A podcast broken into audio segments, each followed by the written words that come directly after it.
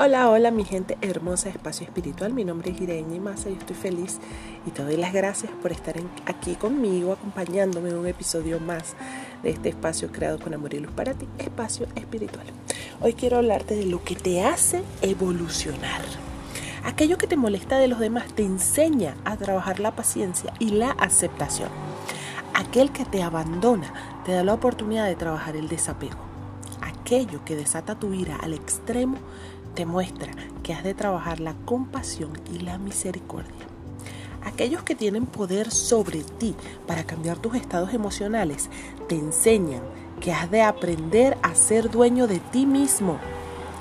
Aquello que odias en los demás es una oportunidad para trabajar el amor incondicional. Aquello que no puedes controlar te está mostrando que debes soltar y dejar fluir en entera libertad.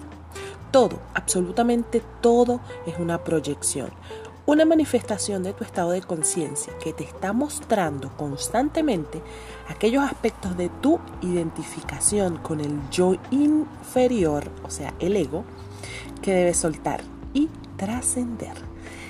Eh, muchas veces hemos escuchado que el otro es nuestro espejo. Entonces vamos a prestar atención a aquello que nos está reflejando tanto otra persona como la situación, una situación en particular. Entonces vamos a estar más conscientes, a prestar atención a aquello que nos quiere decir el otro, lo que nos viene a mostrar. Recuerda, recuerda que el problema no son los otros y no los busques, no busques el problema afuera. Eh, las situaciones se dan desde adentro y para eso debemos revisarnos. Bueno, yo te deseo que tengas un excelente día, que pases excelente día, que tengas un bello, bello y hermoso día. Que todas tus cosas salgan espectaculares siempre. Y ya sabes, paz y amor para ti y para todos.